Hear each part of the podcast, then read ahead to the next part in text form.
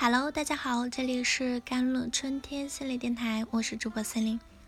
今天跟大家分享的文章叫做《上一秒身体里无数想法迸发出创意的火花》，下一秒，当大波浪乐队啊，主唱李健啊，香港歌手陈奕迅啊，这些名字一起出现，你能想到他们有什么共同点吗？是的，没错，他们都曾受过双向情感障碍的折磨，也就是俗称的躁郁症患者。经过多年的科普宣教，大家对于抑郁的认识已经很普遍了，但对双向的认识还相当不足。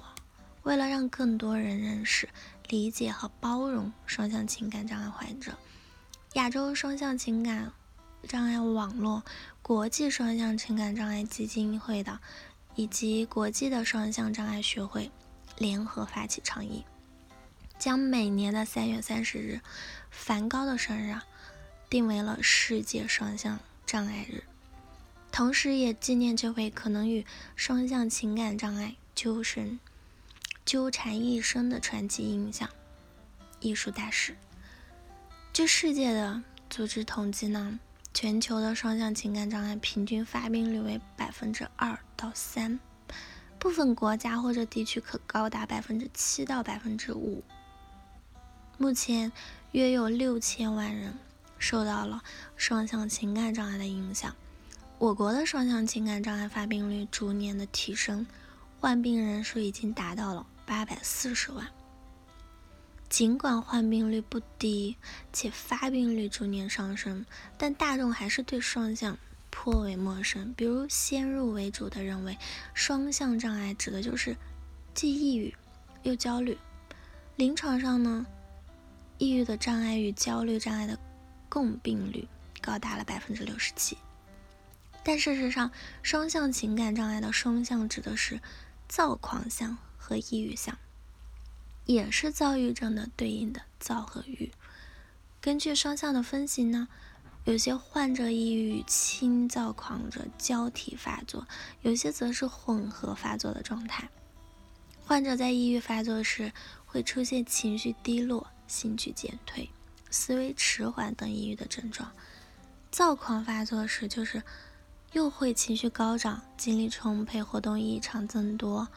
冲动啊、易怒啊，甚至会出现妄想、幻觉等精神状态，就会也会容易被迫妄想症嘛，容易产生人家要伤害自己的这种想法。其中呢，大多部分的患者，多数时间都是处于抑郁状态，这也是双向高。自残自杀率的原因之一，对于他们来说，世界就是一台不时启动的过山车，大脑永远流窜在躁狂和抑郁的两极间。上一秒身体里还可能膨胀着能量，无数想法迸发出创意的火花，下一秒就跌落绝望的深渊。这种不时出现的情绪上的不稳定。高涨和低落反复的交替，像极了电压不稳定时忽明忽暗的灯泡，严重影响了他们的工作、学习、生活。这样的生活是双向情感障碍患者的常态。虽然双向情感障碍有着高复发、高自杀、自杀率啊、高共病啊这种严重的后果，但临床上对其识别率。差且误诊率较高，患者很容易被诊断为抑郁症。据统计呢，双向障碍就从发病到准确诊断的平均延迟时间是八到十年，超过了三分之一的患者至少是十年以上才被确诊为双向障碍，其中百分之六十的患者曾被误诊为抑郁症。尽管双向情感障碍给患者带来的影响真实存在，但受到各种人物传记啊、电影等影响，它一定程度上被包装成了一种浪漫的天才病。确实，部分的双向情感障碍患者会在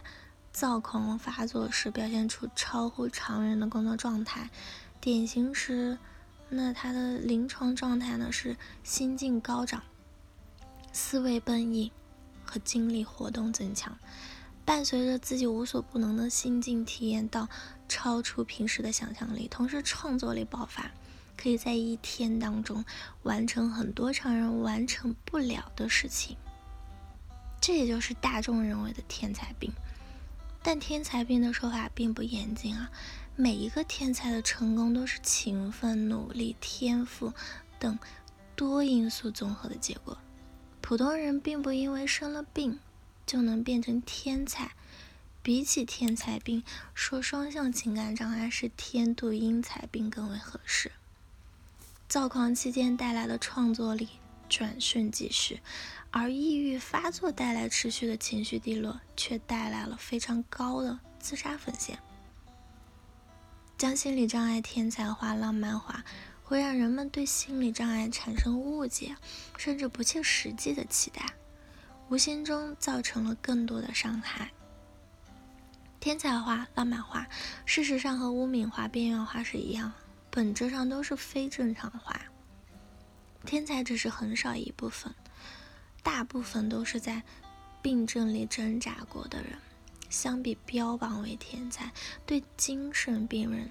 最大的尊重是正视他们所经历的一切，不夸大也不回避。当我们回归现实，揭开影视作品和各种传记为双向蒙上的浪漫面纱，往往可以看到真实的躁郁患者不是天才，也并非疯子。他们只是被疾病困住、需要帮助的普通人。尽管双向情感障碍的危害大，且带来了极高的自杀风险，但在遵循专业的治疗下，双向情感障碍患者也可以回归日常的正常的生活。好了，以上就是今天的节目内容了。咨询请加我的手机微信号：幺三八二二七幺八九九五。我是 Celine，我们下期节目再见。